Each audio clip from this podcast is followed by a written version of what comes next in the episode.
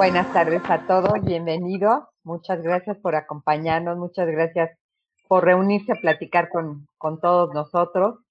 Tenemos en esta ocasión eh, más aterrizado a nuestro país qué está pasando, cómo está pasando, qué ha pasado, con dos excelentes amigos que la verdad es que han realizado un trabajo espléndido. Voy a comenzar con las damas, que yo sé que no necesitan presentación, yo sé que todos los conocemos, pero para ir, para ir calentando motores. ¿Tu café ya está listo? Tenemos a la doctora Virginia Peña Hernández, que es la directora del Centro Estatal de la Transfusión Sanguínea de Campeche. Eh, es profesora titular de hematología en la Universidad Autónoma de Campeche. Es miembro activo de la AMTAC, es miembro activo de la AME. Es, ha sido coordinadora y ponente de en foros académicos estatales y nacionales. Ha sido la desarrolladora de la regionalización del sistema de sangre del estado de Campeche, que abarca 25 hospitales, y ha sido la implementadora del sistema de gestión de calidad en el Centro Estatal de la Transfusión Sanguínea de Campeche. Doctora, ¿cómo estás? Bienvenida. Muy buenas tardes, encantado de estar con ustedes. Gracias, Oti, gracias a Ron y a Blodes. Y es un honor compartir este foro con el maestro, el doctor Avitia, que ha sido nuestro sensei en esta carrera de la medicina transfusional. Definitivamente. Como bien introdujiste, tenemos al doctor Alfonso Aviti Estrada, que es médico cirujano y partero, tiene especialidad en pediatría, fue director del Centro Estatal de la Transfusión Sanguínea del Estado de Chihuahua, director de Prevención y Control de Enfermedades de los Servicios de Salud del Estado de Chihuahua, coordinador de, colectas externas de sangre en el Estado de Chihuahua, responsable del programa de enfermedades diarreicas, subdirector de primer nivel de atención, responsable de, enseñanza en el Centro Estatal de la Transfusión Sanguínea de Chihuahua y ha tenido participación en más de 22 cursos de pediatría y medicina transfusional, así como docencia. Bienvenido, doctor, qué gusto que estemos juntos. El gusto es mío, el gusto es mío para saludarlos. Hace mucho que no veía a la doctora, algunos años. Ahora Gracias por, la invitación. Gracias a ti, doctor. Eh, les quiero comentar que tenemos aquí a nuestro maestro de la tecnología por parte de Blooder, Aaron Katz, que nos está este, permitiendo que esto se lleve a cabo. Gracias, Aaron. Buenas tardes a todos. Eh, doctor, quisiera que nos comentaras, por favor, todo el trabajo que te significó llegar al punto que llegó el estado de Chihuahua y que se ha mantenido además. Eh, yo creo que esta es una gran historia, eh, Cloti, doctora. Eh, igual que todos los centros estatales, ya tenemos más de 30 años trabajando. Desde el principio de todo esto buscábamos una donación voluntaria de sangre sin siquiera sabernos por dónde ir. Eh, todos iniciamos con poquito personal, con poquito equipamiento, con muchos eh, problemas para eso. Y bueno, de alguna manera fuimos creciendo bajo la gestión de las diferentes personas que han estado laborando y bajo, el excelente trabajo de las personas que, que laboran en los centros estatales. Chihuahua inició lo fuerte de sus eh, colectas de sangre por el 2003, 2004 cuando empezamos a despegar, eh, desde entonces nos fuimos adelante un poquito de los demás estados, organizando colectas externas o colectas extramuro. Esto eh, nos dio muy buenos resultados, llegó un momento en que nos atoramos con un 19% de donación voluntaria, luego le dimos otro empujoncito y nos fuimos hasta el 29% con diferentes estrategias, trabajando con instituciones eh, escolares, con empresas, con instituciones gubernamentales y bueno, un sinnúmero de cosas. Llegó un momento en que se alcanzó el 60% y nos atoramos un poquito, fue como en el 16, 17, 2016, 2017, para luego de nuevo retomar el rumbo y creo que debido a las diferentes estrategias que se establecieron sobre todo el enfoque a procesos que organizamos, que nos hizo actualizarse hace poco más de dos años. de revisar eh, lo que estábamos haciendo porque teníamos una buena eficacia, pero veíamos que la eficiencia no era eh, lo, lo, mejor, ¿verdad? Por la utilización de los recursos. Entonces, hace dos años nos dedicamos a revisar nuestro sistema de calidad, a revisar el enfoque a procesos, a cambiar los procesos, a cambiar desde un enfoque que teníamos de procesos departamentales a realmente un, un, un eslabón, una cadena de procesos productivos que nos ha llevado, que nos llevó hasta donde estábamos. Creo que el proceso que más eh, despegó fue el, de, el proceso de educación, promoción y reclutamiento, que de alguna manera ha sido el que más nos ayudó. Déjenme decirles que algo que también nos ayudó mucho fue que se nombraron, se dieron nombramientos a los líderes de proceso. Esto permitió que cada proceso trabajara encadenado con los demás, que cada líder de proceso tuviera la oportunidad de elegir con la gente eh, que tenía más empatía, que trabajaba mejor, eh, que había más eh, camaradería y cosas de ese tipo. Y entonces los equipos de trabajo empezaron a crecer bastante, con algunos bemoles definitivamente, pero empezaron a crecer bastante. Para entonces ya se tenía un buen listado de instituciones que participaron, las cuales han ido aumentando. Pero entonces este proceso de reclutamiento de educación, promoción y reclutamiento mejoró mucho. El equipo de, trabajo social ya trabajaba muy bien, pero se puso unas pilas recargadas y entonces empezaron a, mejorar su procedimiento de vinculación con las instituciones y a respetar el procedimiento.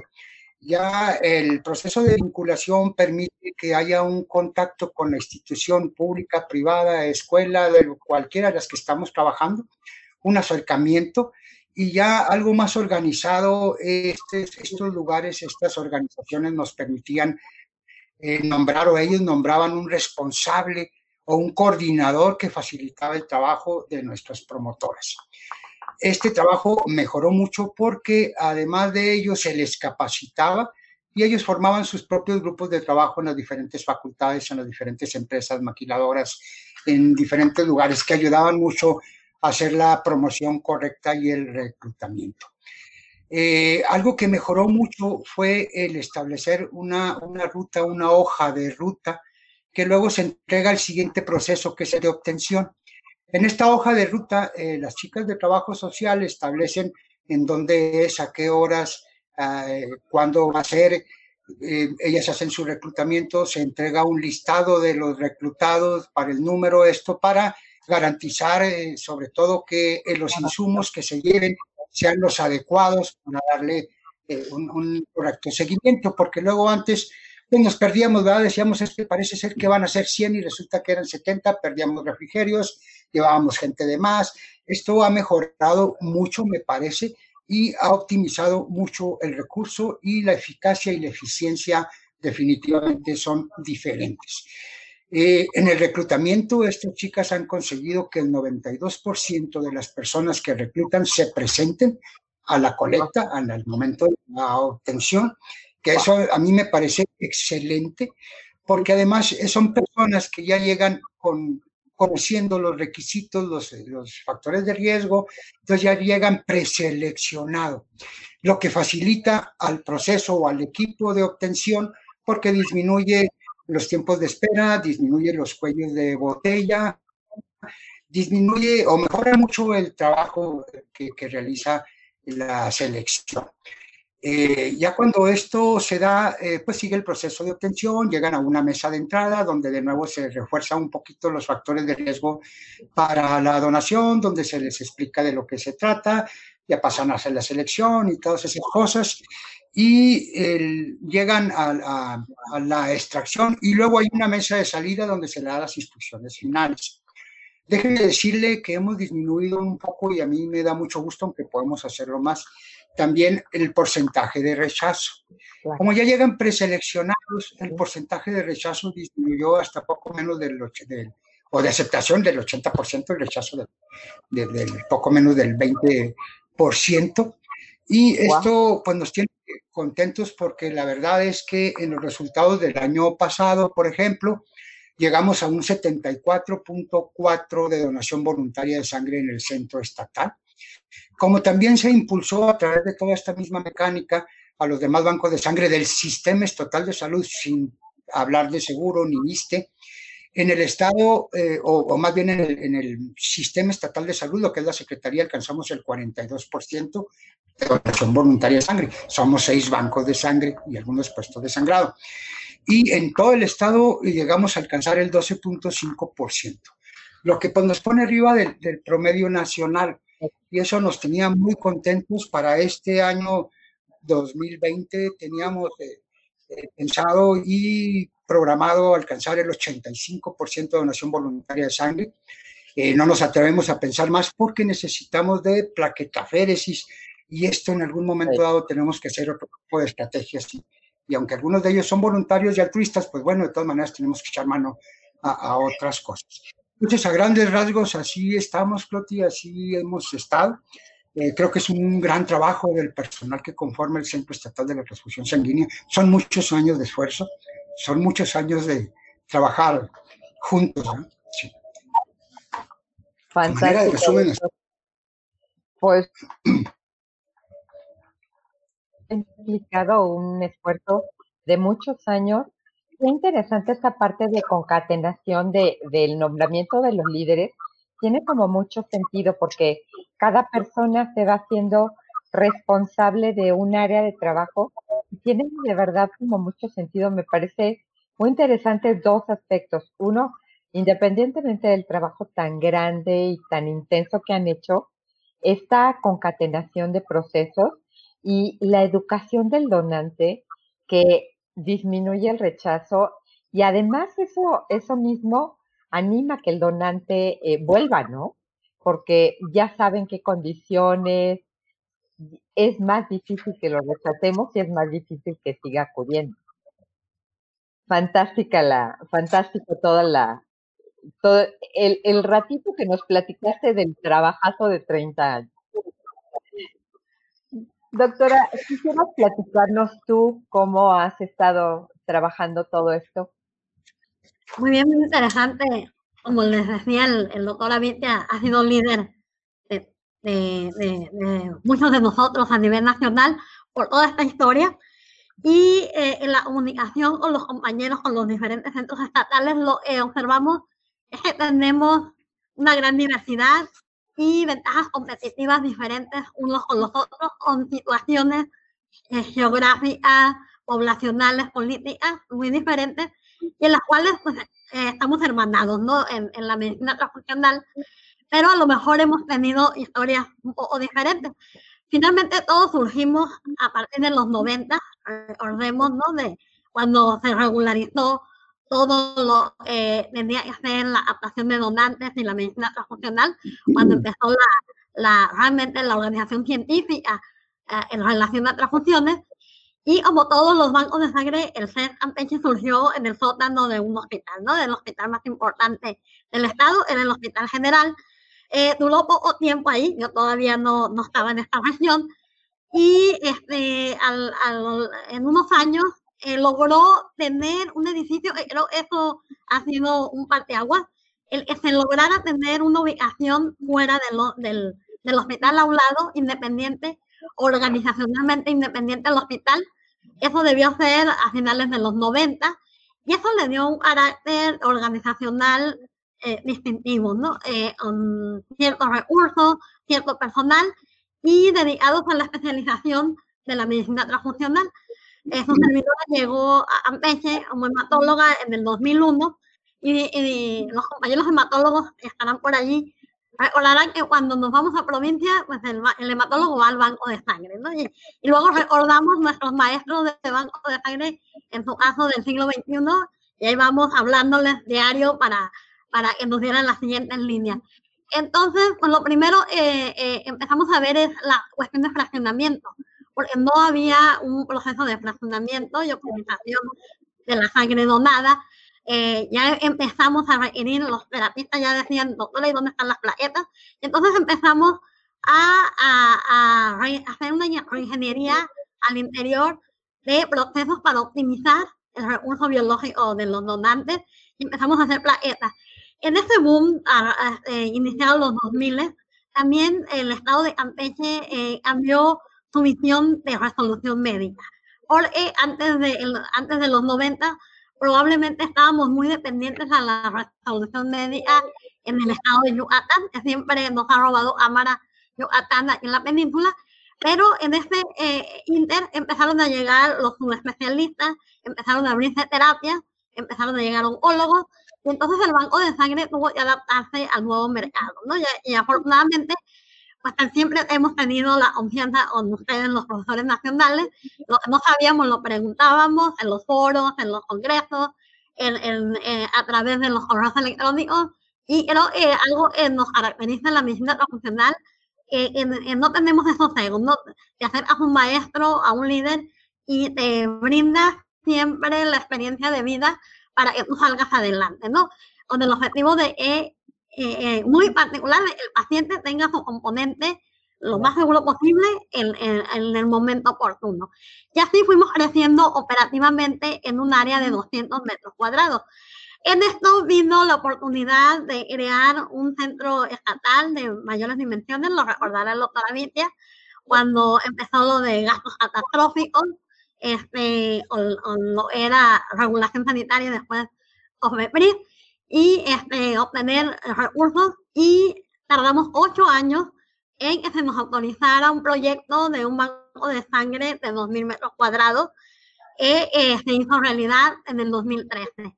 Y eso también le vino a cambiar el panorama a la visión del Estado y del sistema de salud de lo era el Centro Estatal de la Transfusión Sanguínea. Más allá de un banco de sangre, tuvimos la gran oportunidad, el diseño arquitectónico y los flujos, participáramos los técnicos, los que trabajábamos banco de sangre, y nos quedaron dos flujos fantásticos. El, flujo del donador, el flujo operativo, el laboratorio independiente, 2.000 metros cuadrados, jardines, luz, y lo hicimos afortunadamente con el apoyo de las autoridades muy confortable. No parece, y en mi marketing que hacemos con los medios de comunicación, pues no parece un hospital, no parece un sistema de salud. Eso he vino a hacer, a transformar la confianza del donador, porque sí, de verdad, que antes nos criticaban, ya teníamos sistemas de gestión en el antiguo en el antiguo banco de sangre desde el 2007 y también aquí el doctor Avitia fue un gran asesor para que lográramos eh, en el lazo de cinco años una certificación. Y este, pero decir, cómo están certificados en, en 2.000 metros cuadrados, encima uno del otro. Y cuando nos dieron en un banco nuevo, confortable, instalaciones muy altas y modernas, pero también cambió la conducta del trabajador. El trabajador ya se sintió comprometido, Ah, eh, estamos en un edificio digno, moderno, y yo también, mi actitud y mi comportamiento también hubo un cambio que siempre se ha trabajado muy bien. Banco de sangre y los trabajadores son héroes, porque un poco recursos hacemos milagros, todos los compañeros, pero esto ya vino a cambiar una dinámica en, en la cultura, en la actitud del personal. Entonces, este, y la verdad, pues la gente este, en nuestro sistema de gestión, las personas que vienen pues, van muy satisfechas, tenemos 97, 98% de satisfacción. Nuestro proceso, hicimos una reingeniería en el proceso de la atención al donante para que estuviera el tiempo, el menor tiempo posible. En las horas sí o un donador desde que llega a solicitar el servicio, a que ya se a nada, de donación, pero eh, damos servicio latino, damos servicio sábado, domingos y días festivos y pues, allí prácticamente la atención es personalizada, duran 40 minutos en todo el proceso. Esto pues, nos ha dado una gran ventaja competitiva, las personas siempre se van muy satisfechas, sorprendidas, sorprendidas de, sobre todo las personas que no habían donado y no habían estado en un banco de sangre. Y eso pues nos da un, un orgullo y le da un orgullo también a los compañeros, a los trabajadores, de estar en unas instalaciones sumamente confortables y modernas. A la par de que, bueno, vimos que la infraestructura era fabulosa, pero también nos quisimos quedarnos nada más en el diseño arquitectónico y logramos implementar la tecnología de biología molecular desde el 2013. Y este, Entonces, pues, tenemos esta, esta ventaja. Eh, inicialmente fue controversial, pero eh, eh, actualmente está bien identificado la gran ventaja y, y también pues, el, el, el, brindarle al donador la ventaja tecnológica que nos brinda la ciencia actualmente, ¿no? Seguridad transfusional. Y eso pues, también vino a la par de la, de, de la satisfacción de tener unas instalaciones bastante confortables. Obviamente la capacitación del personal, el que se sientan especialistas de cada uno de los personales eh, en, en, en, materia transfuncional. Aquí en, en, el estado de Campeche somos un estado de un millón de habitantes, 11 municipios y 25 hospitales de todo el sector, ¿no? De, de gran sector público y privado, que afortunadamente nos toca atender, distribuir y eh, participar como agentes normativos. Solamente tenemos un banco de sangre en el Hospital de Zona del Seguro Social aquí en la ciudad de Campeche y atiende su derecho a audiencia del municipio de Campeche. Nosotros municipios también al Seguro Social le brindamos este, el, el, el servicio. Entonces prácticamente lo tenemos regionalizado. Este, el Seguro Social le hemos hecho muchas gestiones para sensibilizarlos e invitarlos a ese nosotros son 3.000 unidades que captan al año. Entonces, pues tenemos ahí la, la, la esperanza de que tarde o temprano se van a sumar con nosotros porque los usuarios del seguro no solicitan a nosotros el servicio porque trabajamos sábado, domingo, en la tarde, entonces nos piden por favor el atendamos, pero pues siempre respetamos las políticas de servicio del, del, del seguro social. Entonces, eh, a, a, a, la fecha, pues fungimos como el Banco Regional de Sangre, distribuimos todos los componentes con los mismos estándares de calidad en todos los hospitales, desde el hospital de especialidades, en, el, en, en, en Campeche, el Centro Estatal de Oncología, hasta el hospital este, comunitario, eh, eh, también debe de tener sus unidades de reserva, que tiene 10, 15 camas. Eh, eh, eso también era una preocupación nuestra, ¿no? En los estándares de calidad fueran los mismos para toda la población y para todos los este, pacientes que están en toda la red hospitalaria y afortunadamente a la fecha eh, eso hemos consolidado.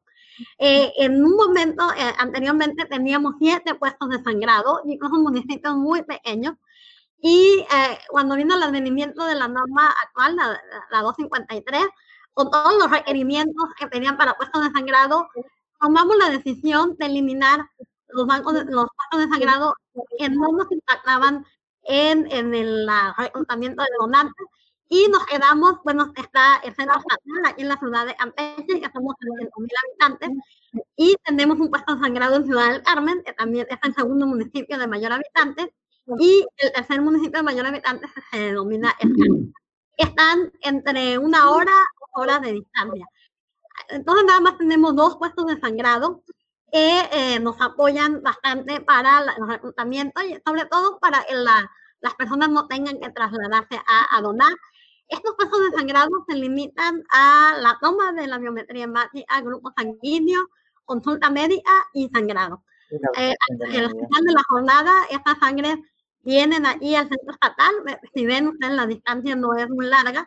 Eh, llegan en, en, el mismo día eh, y aquí hacemos todo el proceso de certificación de unidades, fraccionamiento y obviamente la aplicación de los controles de calidad para que eh, todo esté homogenizado. ¿no? Realmente estos puestos de sangrado es para que estas personas no tengan que trasladarse ni a, a, a Campeche. Entonces, para nosotros la regionalización que se fue dando por, por las circunstancias geográficas y políticas y de resolución médica del Estado, pues se fue viniendo a dar y este, en la actualidad pues prácticamente lo consolidamos y creo que esa es nuestra ventaja competitiva. Bien, eh, eh, en, en, el plano de donación voluntaria, realmente pues todavía es una tarea pendiente. Estamos alrededor del 3% de donación voluntaria de sangre. Este, eh, y pues este, lo hemos trabajado, nos ha costado trabajo y este, lo hemos trabajado realmente hacia las universidades, prácticamente. Inicialmente, cuando empezamos con todo esto, salíamos este, a través de las redes que tiene la Secretaría de Salud, de, promoción de la salud, salíamos 15 personas después de una semana de, de trabajo de promoción y realmente no, no era impactante, ¿no? Realmente veníamos luego bien tristes y cambiamos esa conducta y dijimos aquí en la ciudad con las universidades que nos han estado abriendo las puertas, ¿no? En la Universidad Autónoma de Campeche, en la universidad más grande, de mayor población, ya tenemos realmente 12 años trabajando y ahí eh, vemos la sensibilidad la cultura de la donación en la comunidad universitaria eh, eh, a flor de piel, las participaciones son la campaña que hacemos ahí de 100 donantes, incluso de facultades que tenemos que abrir dos o tres días de, de después de semanas de, de, promoción y es donde hemos enfocado todas nuestras baterías. Evidentemente sí eh, estamos tratando de abrirnos a, a, otras compañías. Aquí en el estado de Campeche no hay una gran este, tarea industrial, eso también ha sido una desventaja, pero otra ventaja que sí tenemos y hemos tenido desde que empezamos es el apoyo de los medios de comunicación. Los medios de comunicación han sido verdaderamente altruistas, puntuales, y a veces es controversial la relación, pero afortunadamente nosotros este, ha sido siempre muy, muy, muy, un, un aliado muy importante. En la actualidad, las redes sociales y a través del Centro Estatal de Oncología y asociaciones que trabajan con niños con cáncer, eh, es ese trasfondo cuando lo hagamos eh, donación de sangre con niños con cáncer, creo, y eso a nivel nacional, yo creo es lo mismo, es, es, algo muy sensible, y la gente acude a donar a través de las invitaciones de redes sociales. Eh, eh, ahorita platicando aquí con, con bloggers y ustedes hacen citas, ¿no? Aquí en, en, sí. en el centro de la transfusión no requerimos citas. Realmente la atención es muy dinámica. La entrada al flujo del proceso del donador es inmediata, desde las signos vitales, la revisión de las venas y la toma de muestras. Y eh, realmente el flujo, por eso no necesitamos citas. Incluso pues, si el donador viene en el turno vespertino, en fin de semana, prácticamente es un, un servicio muy individualizado. ¿no? En ese sentido, nosotros, el donador puede venir a la hora que quieran del lapso de atención al donador, que es 7 de la mañana a 6 de la tarde, y la atención va a ser inmediata. Por eso no hay necesidad de, de, de implementar técnicas de cita.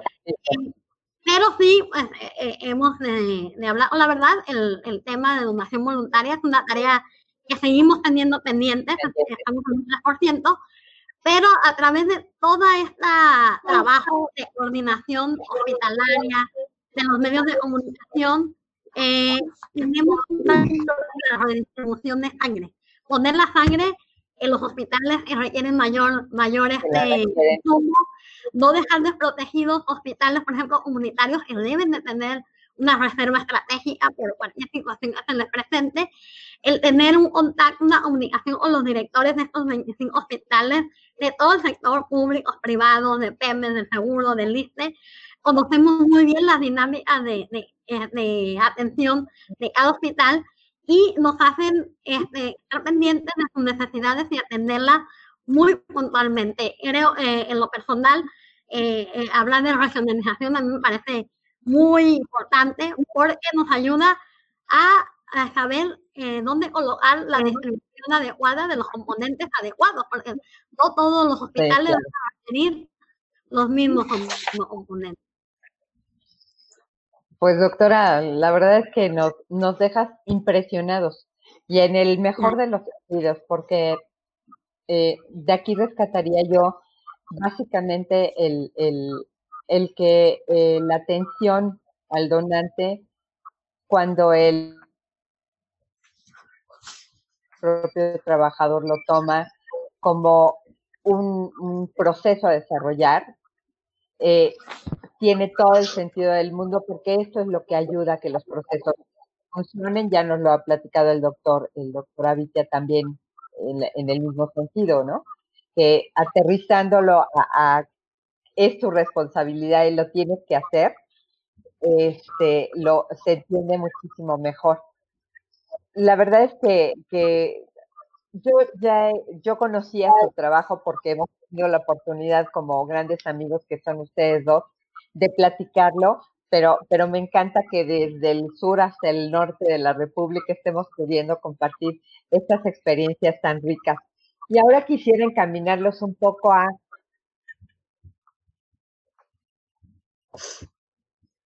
en el sentido que cada uno estábamos necesitando. No nos dijo ahí voy, simplemente se presenta. A, ver, eh, doctora, eh, como que yo no escuché muy bien, como que se quedó en silencio unos momentos. Se sí, Mica, si gusta repetir la pregunta, por favor, porque sí se, cortó. Se cortó. Mira, te decía yo que, que sí, que el esfuerzo ha sido muy grande, pero que esta emergencia sanitaria nos tomó desprevenidos. ¿Qué ha pasado? ¿Qué cambios se han hecho? ¿Me toca hablar? Si gusta, empezamos con usted, doctor. Sí, empezamos con usted, por favor. Ok. Este, primero, doctora, pues le felicito, tiró la casa por la ventana, me parece que nos dio una eh, eh, semblanza muy buena de su, de su centro estatal, de su estado. Eh, yo no me fui por ahí, tal vez Chihuahua, el centro estatal obtiene poco más de 10.000 unidades al año y entre la Secretaría de Salud obtenemos 26.000 unidades aproximadamente al año. También estamos regionalizados, estamos regionalizados desde el 2000 9 por ahí, 2010, centralizamos todas las muestras porque desde el 2008 también hacemos biología molecular. Entonces nos llegan las muestras prácticamente de todo el estado de lo que es la Secretaría eh, de Salud. Eh, me faltó eh, comentar todo esto, también estamos muy regionalizados, el estado es muy grande, es muy extenso de tal manera que nos hemos visto obligados a tomar algunas estrategias para mantener stock de reservas, sobre todo para evitar la muerte materna por hemorragia en la sierra, en lugares tan lejanos como 10 horas de camino. Eh, o sea, eh, vivimos un contexto diferente. Y en relación a la pregunta, la verdad es que sí nos agarró muy descuidados. Nosotros teníamos nuestro programa de trabajo para realizar las 120 o poco más de colectas que se hacen al año, ya estaban programadas eh, generalmente trabajamos con los tiempos eh, y acudimos a las universidades, a las escuelas en periodo en que están y en los periodos de vacaciones o vacacionales es cuando acudimos a las empresas o a otras instituciones. Desgraciadamente teníamos programadas todas nuestras escuelas para estos días y no me lo han de creer, pero de un martes a un viernes nos dijeron se cierran las universidades, se cierran los tecnológicos, se cierran los institutos, a carambolas, ¿qué, ¿qué, vamos a hacer? Lo primero que pensamos es, bueno, ¿cómo nos vamos a organizar? Ya no vamos a tener la oportunidad de las colectas externas, de tal manera que para evitar aglomeraciones de nuestro personal decidimos establecer cuatro equipos de trabajo eh, bien definidos, con lo mínimo indispensable para atender todas las necesidades del centro, donadores, eh, distribución, eh, serología, pues todo, todo lo que se hace en un banco de sangre. Y entonces cada equipo trabaja una semana de lunes a domingo, de 7.30 a 5 de la tarde y luego la siguiente semana entra, entra otro equipo. Perdón, esto nos da la oportunidad de disminuir el estrés entre el personal y pues dejarlos descansar un poco y atender otras necesidades que ahorita en este momento todos tenemos. Entonces, esos cuatro equipos están dando muy buenos resultados, la gente está trabajando perfectamente. Luego lo que hicimos enseguida fue pues tratar de aprovechar y rescatar lo que nos faltaba. Ya vimos que las escuelas no, entonces pues organizamos unas poquitas de colectas entre iglesias y algunas empresas. Empezamos a contactarnos con ellas, pero téngale que empezamos a tener problemas con las maquilas, con las empresas y, y pues también se nos cerró la puerta de alguna manera. Con las iglesias tuvimos una buena respuesta y nos permitió tener un stock eh, un poquito mayor al inicio de todo esto. Luego el punto siguiente que hicimos pues, fue garantizar la seguridad tanto del personal como los donadores y para ello pues se gestionaron los recursos necesarios para la protección personal para, para ambos eh, grupos, ¿verdad? Retiramos todas las bancas de nuestra sala de espera, pusimos sillas a una distancia correcta, se empezó a utilizar el los cubrebocas, empezamos a difundir un poco más de información, batallamos un poquito para evitar y disminuir aquella persona donadora que llegaba acompañada de alguien más o del propio paciente o de los niños. Entonces, bueno, pues tuvimos necesidad de poner incluso sillas allá distanciadas en el parque de enfrente del centro, en la sombrita, que ahorita con estos calorones, pues ese es difícil. Y seguimos trabajando con citas, ya estábamos trabajando con citas, pero ahora un, un poco más. Y luego el siguiente punto en, esos, en esa semana, ¿eh? porque la verdad es que nos reunimos y bueno, ¿qué, qué, vamos a hacer con esto? Eh, la siguiente estrategia fue optimizar y cuidar los, los componentes. Entonces, eh, le solicitamos a los hospitales la suspensión de la cirugía programada porque todavía le estaban haciendo y sabes que no hay sangre, güey. A ver cómo le haces, pero para tu cirugía programada, sobre todo las clínicas pequeñas, maternidades, que, que pues tienen como punto de entrada también el uso de la sangre, de alguna manera, a veces incluso aunque no esté, no sea necesaria, ¿verdad? Pero pues es parte de, lo, de sus ingresos. Y también eh, la reunión con los comités hospitalarios para mejorar y optimizar el tejido bajo una indicación más precisa. Esto nos ha permitido que la, solicitud de las necesidades de sangre, la verdad es que han bajado y por eso hemos sobrevivido un poco. Pero luego ya como estrategias, pues empezamos a llamar a los donadores registrados, a los donadores voluntarios y altruistas que ya tenemos una buena base de datos. Empezaron las chicas de trabajo social a echar telefonazos, teníamos en ese momento una buena reserva, nos preocupaba las plaquetas, el procedimiento de aféresis para, para plaquetas. Entonces, pues empezamos a echar llamadas a los, a los donadores que empezaron a, a acudir de, alguna manera y me parece que hubo una buena respuesta al principio, pues esto ha disminuido conforme el quédate en casa ha sido insistente, pues la gente ya trata de salir lo menos que se pueda. Eh, para aféresis ya tenemos plaquetas, eh, perdón, donadores fidelizados. Entonces, pues tuvimos que echar mano también a ellos para los niños del hospital infantil, del hospital general, pues todas esas cosas, ¿verdad? Eh, se solicitó el apoyo a medios masivos de comunicación. Tristemente, ahorita estamos en un momento en el Estado difícil porque traemos problemas políticos, económicos. Entonces, pues como que andan detrás de una noticia un poquito más amarillista que lo que nosotros quisiéramos o en este momento estamos necesitados o, no hemos encontrado el mecanismo correcto o el caminito. ¿eh?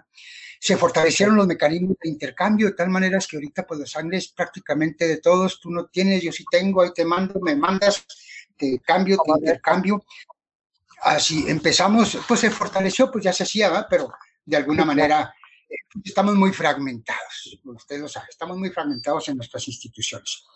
Eh, ahorita estamos muy enfocados en tener los stocks de reserva para prevenir la muerte materna por hemorragia, porque somos uno de los estados que más muerte materna tenemos en el país, sobre todo en la, en la sierra, en Guadalupicalvo, en Bril, San Juanito, pues en diferentes lugares de la sierra. Y luego estos últimos días, pues hemos estado haciendo llamadas a los grupos de apoyo de las escuelas, de las instituciones y de las empresas, aquellos grupos que ya estaban formados, que ya estaban capacitados, como las Panteras, por ejemplo, como un grupo muy fuerte de, la escuela eh, de economía, de diferentes escuelas, y ellos son los que nos han estado echando la mano a través de, de las redes eh, sociales, que también al principio empezamos a tener bien, pero ahorita como que ya estamos eh, batallando un poquito. ¿Qué me angustia a mí en este momento? El hecho de que si nosotros captamos 26 mil unidades, y bueno, disminuyó mucho la necesidad, pero el Seguro Social, el ISTE y los privados captan otros tantos al año, de tal manera que ahorita los hospitales del Seguro Social en sus bancos dentro de los hospitales que están encerrados, que tienen una sala de espera muy pequeña, que tienen espacios muy pequeños, pues la gente no quiere ir a donar. Entonces nuestras reservas y las reservas de ellos estaban bajando drásticamente, de tal manera que pensamos a pensar, bueno, ¿qué, qué hay? Pues esos hospitales en algún momento tienen que sacar sus carajos bancos de sangre de sus paredes y ponerlos a funcionar en otro lado. Hace dos o tres semanas se hizo la propuesta, pero nuestras autoridades tristemente dijeron, oye, espérame tantito, y ahorita lo más crítico, lo más pesado para mí es la ruta crítica del COVID, cómo lo voy a manejar, cómo lo voy a recibir, cómo lo voy a tratar, dónde lo voy a tener, qué va a pasar con las pruebas que se hacen y que no se hacen, y que, o sea, dijeron, mientras no haya un lineamiento federal que nos indique, pues nosotros vamos a seguir como estamos y, que pase lo que tenga que pasar, que a mí no me parece correcto. Pero entonces este, eh, sería una estrategia que tendríamos que pensar muy bien. Esos bancos de sangre de estos hospitales que están sobrepasados, sobre todo los COVID, eh, pues tendrán reserva y tendremos reserva para un par de semanas más. Y déjele de contar, porque nos vamos a ver metidos en problemas. Por suerte está suspendida la cirugía eh, eh, programada y todas esas cosas, pero sigue habiendo pacientes, sigue habiendo partos, sigue habiendo cesáreas, sigue la atención de los niños con cáncer, con leucemia, sigue habiendo pues todo lo que conocemos dentro de los, de los hospitales, ¿no? Entonces, así a grandes rasgos, estamos atorados y estamos en apuros, yo creo que hay que reconocerlo. Y mi siguiente propuesta en este momento sería que en lugar de preguntas que nos hicieran, propuestas la gente que nos está escuchando. ¿Qué harían ellos o qué están haciendo en sus lugares de origen, en sus hospitales, para enriquecer lo poco que nosotros o que yo pueda ofrecer en este momento? Que ojalá se haga o salgan buenas propuestas. Gracias. Ay, al contrario, doctor, muchísimas gracias. Estoy eh, rescatando dos puntos muy, muy importantes de lo que nos acabas de decir.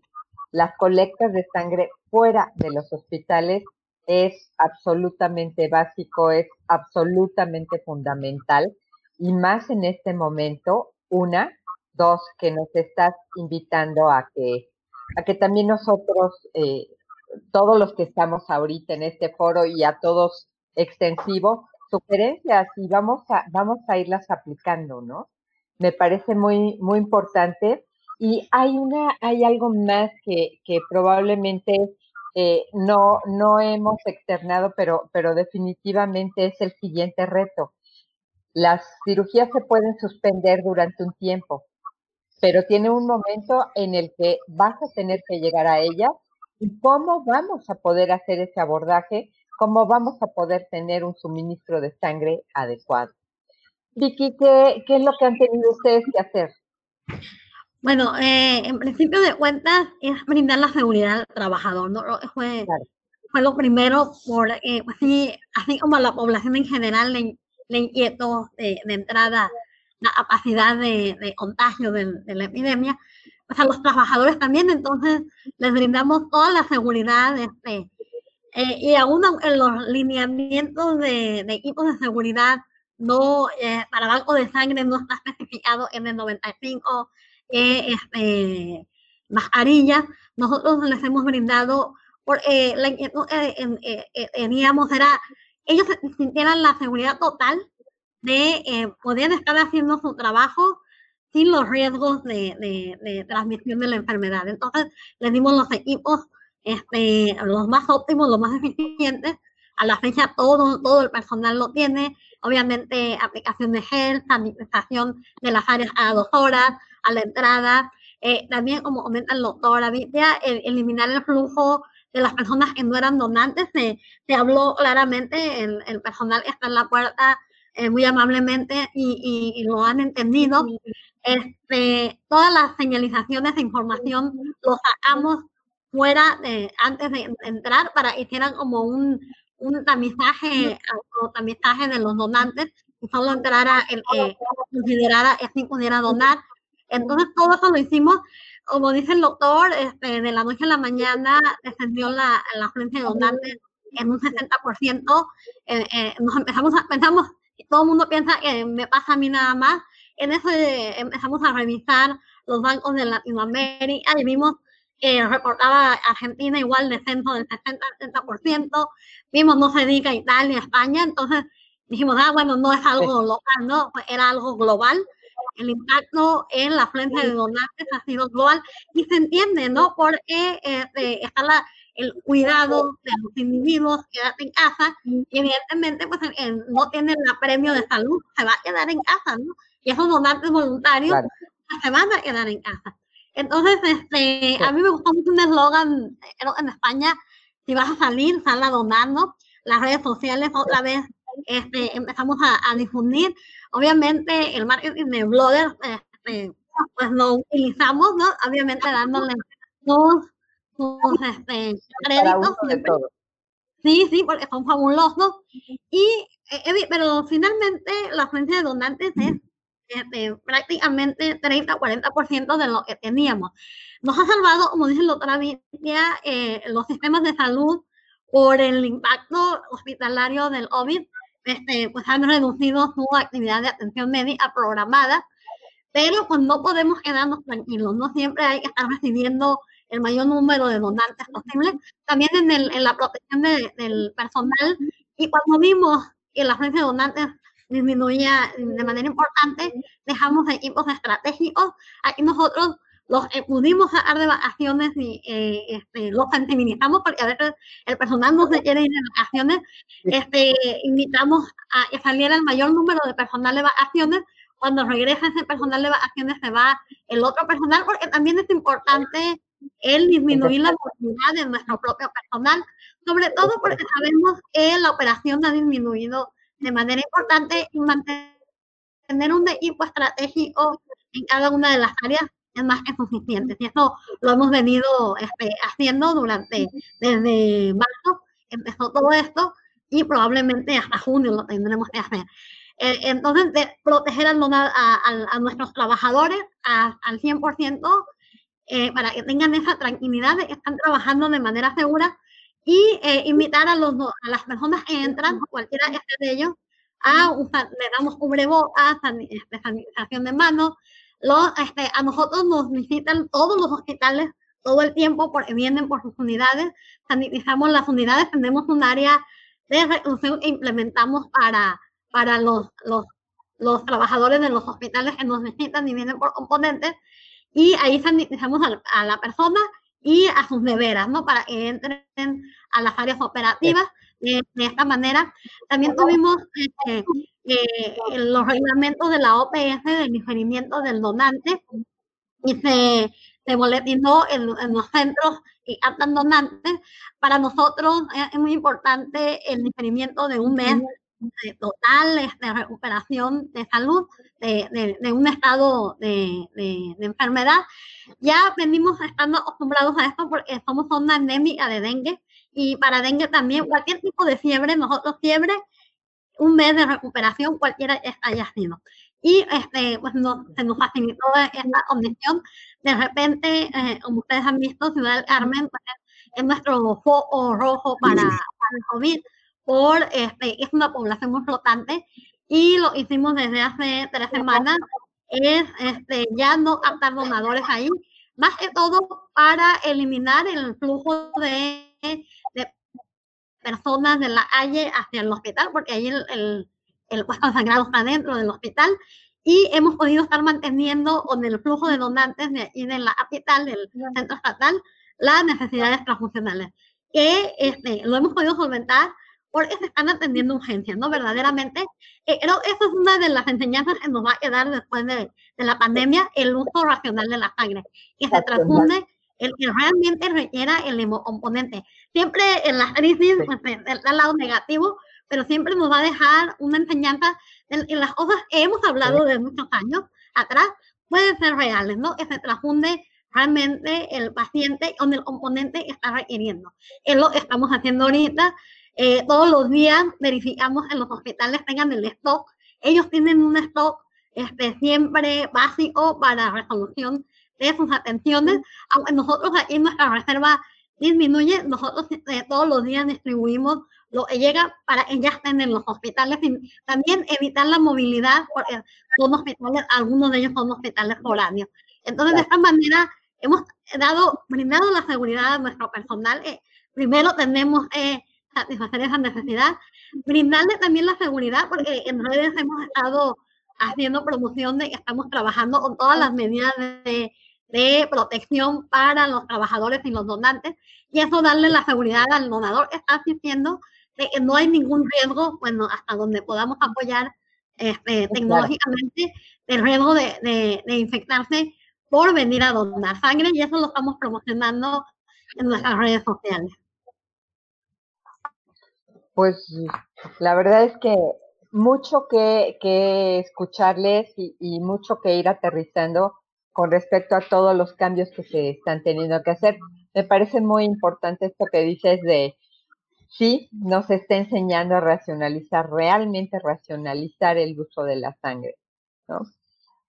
Ah, en este momento eh, hay una persona que nos está haciendo un comentario y quisiera reiterar esto que nos ha, nos ha dicho el doctor, el doctor Avitia, que, que subiéramos con, este, nuestras sugerencias y, las pudiéramos armar entre todos.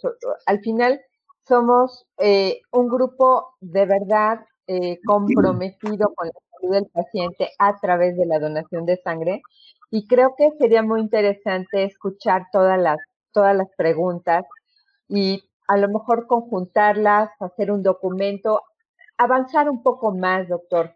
Como ves, en, en eh, cada ocasión que, se, que habla cualquiera de ustedes, nos están haciendo el favor de compartir sus contactos por favor siéntanse en la libertad de contactar con cualquiera de los dos doctores, independientemente de que saben mucho, además son muy lindas personas y siempre están muy dispuestos a ayudar. Entonces, les invito a que contactemos directamente con ellos si lo creen eh, necesario y que mantengamos esta invitación que nos hace el doctor a realizar sugerencias porque cada cabeza es un mundo y podemos sacar cosas muy, muy importantes. Eh, si nos puedes pasar, Aaron, tenemos aquí un comentario de una persona. Sí, lo voy a pasar, nomás que les va a, les va a tapar un poquito eh, la cara, pero nomás mientras para que lo alcancen a leer. Que lo podamos leer. Sí, ahí, va. Sí.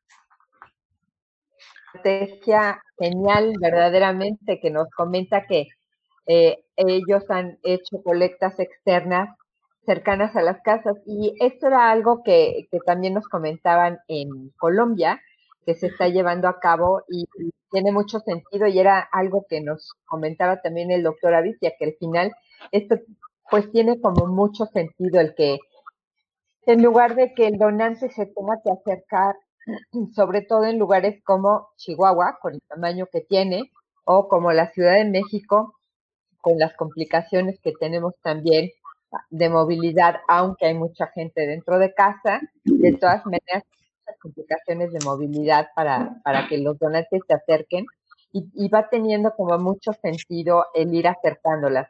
Pero eso mm, creo que no lo podríamos dejar solo, o sea, creo que tiene que haber el, el compromiso de educar de hacer notar que se requiere la, sangre a través de la donación voluntaria y entonces sí acercar los centros de colecta, ¿no?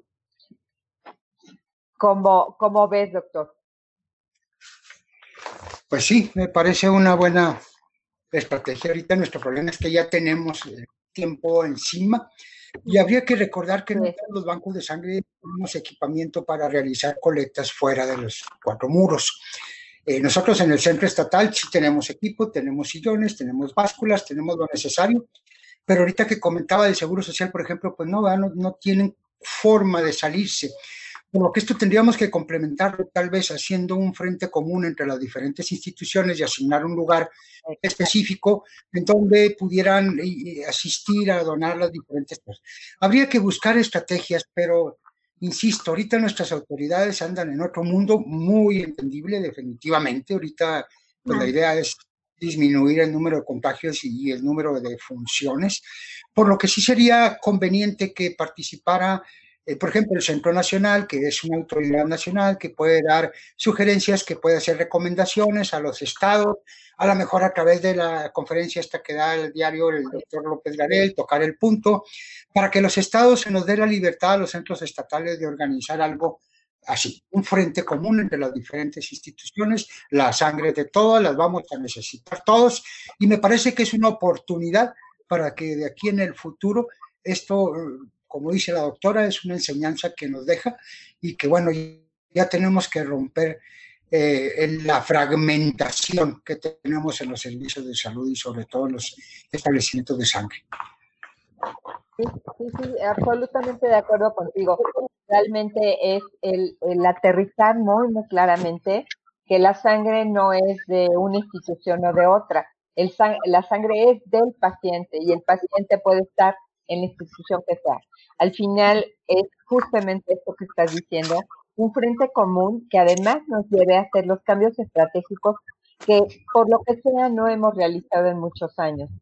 Necesitamos aterrizarlo de ya, poner centros de colecta que estén fuera de los hospitales, poner mejores accesos, poner, eh, racionalizar el uso de la sangre y definitivamente compartir el recurso hemático entre todos. Completamente de acuerdo. Realmente creo que, que estamos todos en esta misma, en esta misma idea, ¿no? La, la, situación ahora es poder aterrizarlo. Por eso vuelvo a llamar a, a, estas sugerencias que nos están de, de también auxiliar a las autoridades porque hay veces que, que la, la, problemática tiende a sobrepasar a las autoridades y más en una situación como esta que es completamente entendible. Y nosotros podemos desde dentro tal vez ayudar un poco a solventar estos problemas, ¿no? Eh, Aaron, ¿teníamos otro comentario? Sí, es, es, en dos partes. Lo voy a, voy a poner primero la, la primera parte, es de, de Laura, sigue, sigue siendo la misma persona.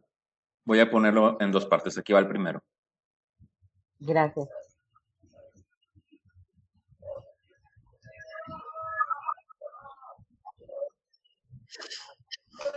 Sí, sí, sí.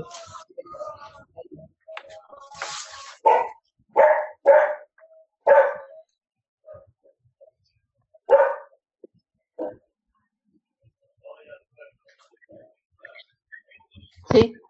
Sí, en realidad creo que creo que aquí estamos eh, llevando a cabo algunas acciones similares con respecto a esto último que, que decías, Laura, que este, estamos buscando, si bien decía la doctora Vicky, que el, el donante se sienta confiado, también permitir que el personal esté, tenga confianza. Es decir, mm, de por sí los bancos de sangre siempre vamos, siempre van a trabajar en las mejores condiciones de higiene, pero en este momento tal vez exagerar un poco, no, no creo que cueste trabajo y creo que tiene mucho sentido para todos, ¿no?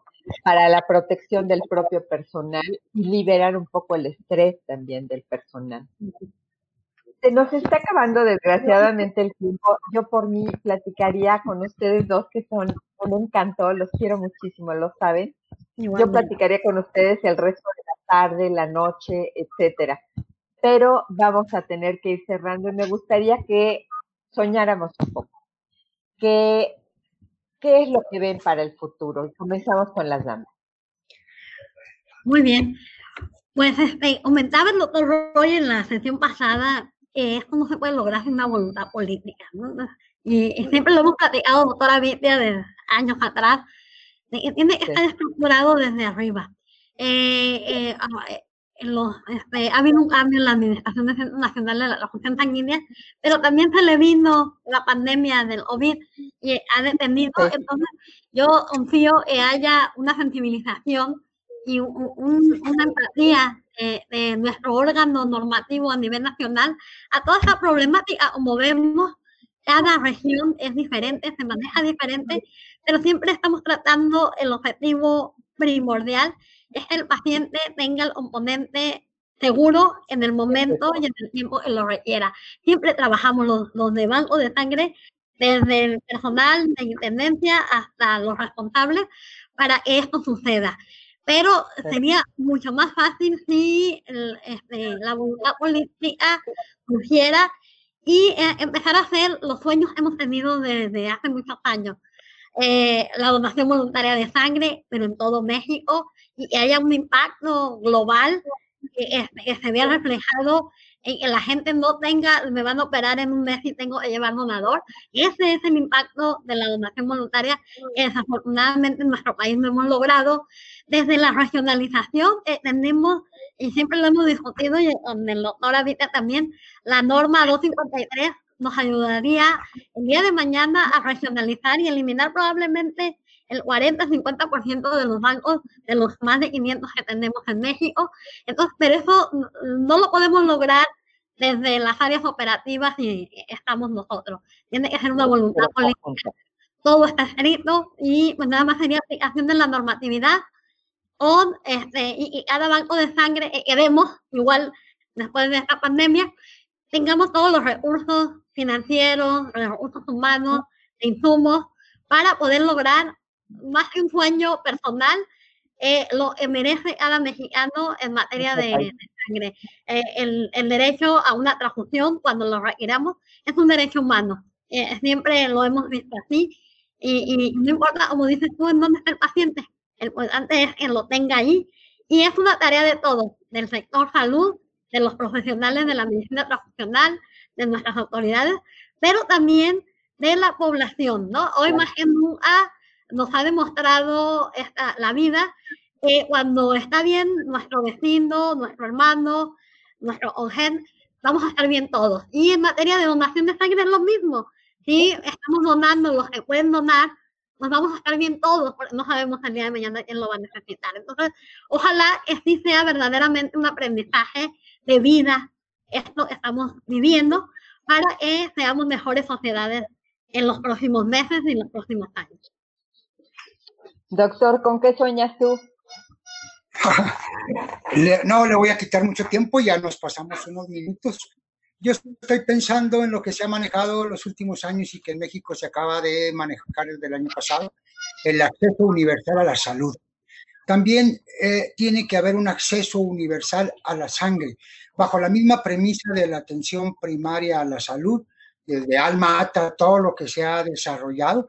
Y únicamente agregaría todo lo que ya dijo la doctora, que es necesario que empecemos a trabajar, como dice la atención primaria de la salud, de manera intersectorial.